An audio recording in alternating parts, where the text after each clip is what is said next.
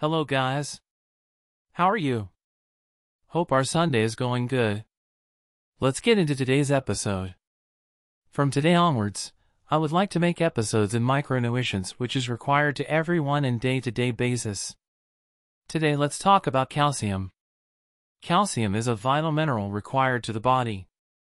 About 98% of the calcium in your body is stored in your bones. We need calcium for your teeth, heart, nerves, and muscles to function properly.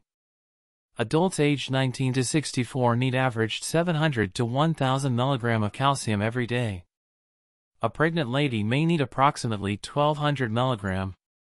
Deficiency in calcium can lead to bone weakening osteoporosis and possible fractures in your hip, spine, and wrist.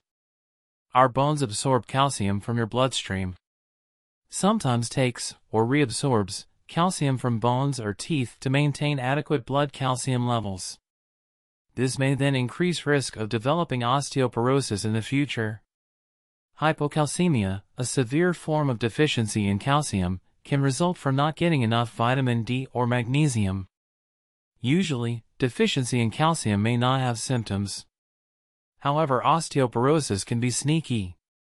Anyhow, we will observe symptoms like burning or prickling feeling in the hands and feet, muscle cramps, excessive nervousness, headaches, muscle spasms in your hands, feet, arms, legs or face, numbness or tingling around the mouth, fingers and toes, dry, coarse skin, patchy hair loss, such as thinning eyebrows, fatigue, general weakness, an abnormal heart rhythm.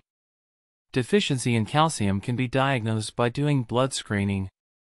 Healthcare providers may advise to take calcium slash vitamin D supplements. Eating plenty of calcium-rich foods will prevent deficiency of calcium.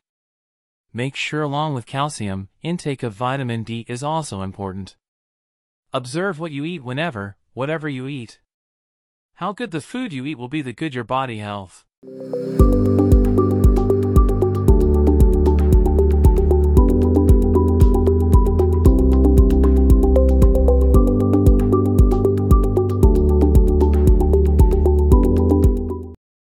Let's discuss another mineral in next episode. Till then take care. See you.